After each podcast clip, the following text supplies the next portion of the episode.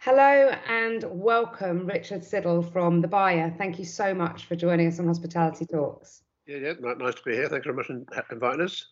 Um, Richard, I obviously know who you are, and we've had a, a, brief chat previously. But could you just explain for anyone uh, watching or listening who you are, who the buyer, uh, who the, who is the buyer, um, and what do you specialise in? Okay, yeah. So I'm Richard Siddle, uh, one of the co-founders of thebuyer.net, which is a business-to-business um, website aimed at the premium on trades. So my background really actually is I'm a, more like a business journalist. So I've worked in well, 25, 30 years across different sectors, a lot in grocery, a lot in convenience, a lot of independent retail. And then the last 10 years or so, I've been involved in, uh, well, writing about the wine and drinks industry, primarily with the buyer at the on trade. So I suppose you know the last few the last month has been you know uh, a massive impact as well for the publishing industry really and how we've been able to respond to this and and, and try and get as much information out as we, as we can. Um, so yeah, that's that's where that's my background, I guess, in terms of what we what we try and do is supply information to the premium on trade, that whole supply chain that that keeps that going. Mm-hmm. Okay, and so looking at the situation that we all find ourselves in now, what were the immediate effects? How quickly did things change and how did they change? Yeah, I mean, it's all very strange. I mean, I've literally just been writing something this morning, really reflecting on, we're getting close to a month, aren't we, really, since this really hit everybody. I mean, I remember being in the trade, going out to wine tastings, going out to quite big wine events um, in the week of um, sort of March 8th, March 9th, that, that whole week, which is like business as usual. And then suddenly March the 16th, when, when Boris Johnson sort of announced the fact that pubs and bars, we advised people not to go to pubs and bars, I suppose that's really when it, you know, the proverbial hit the fan. Um, and I think from a journalist point of view, um, you know, I, as I say, I, I, see myself as more as a business journalist as opposed to being a drinks writer. Um, I suppose that really kind of you really kind of kicks in then into to what is your role? What what can we do as business journalists? And I suppose what we've been trying to do over the last you know few weeks is really give as much information as we can to the trade, but looking at all the information out there, siphoning through what's going to be relevant to our our readers, and then trying to provide information in a, in a way that's packaged and, and presented in a way that people can actually you know make sense of all this if we can. And of course, every day it, it's changed. Um, so what we've done is, is created sort of a daily blog on the on the website and we just literally just try and, uh, as I say, siphon through the most important aspects because it's you know it's completely ripped ripped the um, the carpet under everyone's feet really, and um, it's impacting people in so many different ways that it's important I think for for us in our role to try and give as much of information as we can, but to make sure it's relevant to, to our to our audience. Mm-hmm. Um, and the impact there's, there's been on that supply chain. So a lot of our suppliers a lot of our core readers are wine wine distributors and wine importers, many of whom only rely on the on trades, mm-hmm. as well as restaurants and bars losing all their business. You know, they also lost all their business as well. So yeah. it's been a case of trying to provide a hub, I suppose, of information and content for those people. Um, and uh, yeah, it's been massively challenging, but it's also been incredibly inspiring as well. I think um, you know every day just just countless stories of businesses doing just amazing things. Yeah you know, not just to help themselves, but to help everybody in the, in the, in the train. I think it's it's been a really genuinely inspiring time as well as it's been been awful as well. Um, so. And though that supply chain, how I mean, what adaptations could they possibly make, or have they all mothballed businesses? You know, how how are they coping in the current situation? Yeah, well, I mean, clearly there's, there's quite a big, I don't know, disparity, I suppose. I mean, you know, there, there are those wine suppliers who who are so focused on the on trade, like literally 100%, that you know they some have tried to change a little bit and, and gone direct to consumer where they can.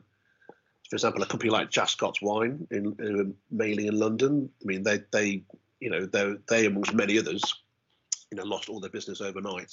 Mm. And I know that they've switched to direct to consumer and they've got about a quarter of their sales back going that way. Okay. Uh, people like Berkmann have set up, um, opened up their, their restaurant wine lists sell direct, and, you, and you're seeing quite a lot of that happening amongst some of the, the bigger on trade only suppliers. Mm-hmm. I think what's what's what's going to be interesting going forward is how that then balances out within the traditional channels. Mm-hmm. How you know, there's been a bit of a murmur amongst some some independent wine merchants about wines that um, were only meant only once in that channel and are now uh, possibly being, being opened up to other people to buy. Um, but I think everyone is having to like change and adapt and, and, and find new ways to do business.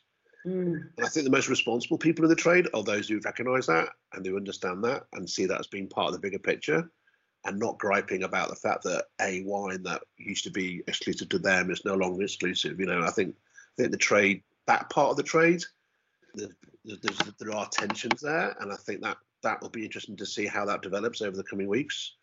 Um, but it's been fascinating, really, to see how fast some of the bigger bigger groups have moved and have been able to change their sales forces, change their their way of working, and switch completely from restaurant focus to going direct to consumer. And um, I, I suppose longer term, you can look at it and say, you know, is it wise for any supplier to be 100% focused on just one channel of the trade going forward? I think we're going to see a lot of companies um, really having to look at that. And I think there's, there's once you could say the genie's out of the bottle to some extent because now that companies have seen they've been able to build up new revenue streams, they've been able to be quite successful in in, in, in serving their wines to private clients. You know, are they really going to give up give up that revenue streams when things go back to normal, or if you know whatever new normal is. Um, so I think yeah, we're, we're seeing some really interesting changes in the supply chain that, that I think are happening now, and I think some of them will actually have an impact, a long-term impact on the industry.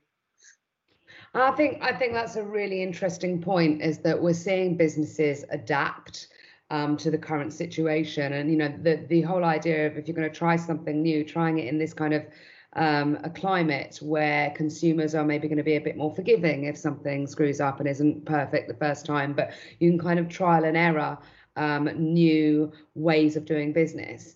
Do you think then, knowing the supply chain as you do, knowing the people that are involved in it, um, and with your vast experience, do you think that some of these working practices will continue when we get out the other side of all this? They'll have to, yeah. And I, and I think actually what's going to happen is is many of these companies, you know, are going to come back not in the same position situation as they were before. You know, obviously restaurants and bars never won, but um, you know, if you're, you know, we're we're we're, we're seeing people learning new skills. So mm-hmm. starting mm-hmm. up e-commerce models from scratch, starting up um, learning the whole rules and rules of going direct to consumer. Um, and I think actually what, what that is doing is opening a lot of businesses' eyes to a different way of working, which they, you know, in the past they've been 100% reliant on just getting listings in, in wine bars and restaurants, and you're at the beck and call of sommeliers or a new on-trade buyer coming in. By creating a DTC model, you're then taking a bit more control of what you're doing. I mean, you can then, you know, you, your margins are going to be different. Um, your the way you work, the way you you operate. So yeah, I, I, really do think this is going to fundamentally change a lot of the way that um, uh, dedicated wine suppliers in particular work, and, and, that they're going to have to be a lot more multi-channel. I mean, most of the companies they work are multi-channel, mm-hmm. uh, so it makes sense that they themselves need to be a lot more multi-channel um, and, and think about different ways of going forward. So although it's a really bad, horrible, and disturbing and uh, time for so many people, I think also it, this could also be seen in a couple of years' time as being a massive revolution in the industry and how how companies go forward in a more efficient, profitable, and effective way, which is what the wine industry has been crying out for for years. So. Mm-hmm. So yeah, it's it's kind of a positive thing I think as well, um, as well as being hard. Um, yeah. So anything that facilitates change and, and development and growth within an industry yeah. um, can seem quite scary, but but also in, in the long run could per- perhaps change some of those ways of working that we know are outdated and that we know haven't really been working for a very long time. Dative aspect to it. I think I think the industry, the wine trade in particular, is very traditional. And, it, and sometimes it looks at, at, at, change that's going on in other sectors, um, and it kind of thinks, well, and, it, and forever's looking up, look, giving out reasons why it can't change, and saying, "Oh, well, we're different. You know, the wine trade is not the same as others." And you're thinking, "Well, no, you're not really." Um, and I think this actually is a, is a time when companies are going to be forced into making some really dramatic changes. Yeah, I think that actually a lot of them are going to be really quite quite generally pleased by what they see as as alternative ways of working. Mm-hmm. Uh, and I think that's the, the the opportunity that's there and those who really go for it and really grasp this opportunity and see this as a as a way to be proactive and creative are going to really benefit. Those who kind of sulk and, and, and lick their wounds a little bit are going to be left behind. Um, as hard as it sounds, that's the way it is. Um, and um, you know, from my own point of view, as a writer, as a, as, a, as somebody who's, covered lots of different sectors, you know, this is you know one of the most dynamic times you know I, I can think of you know every day you're coming you're seeing companies 10 20 different initiatives every day you know which, which you may not see half of those in a year yeah so it's it's incredible in times you know um so Mm.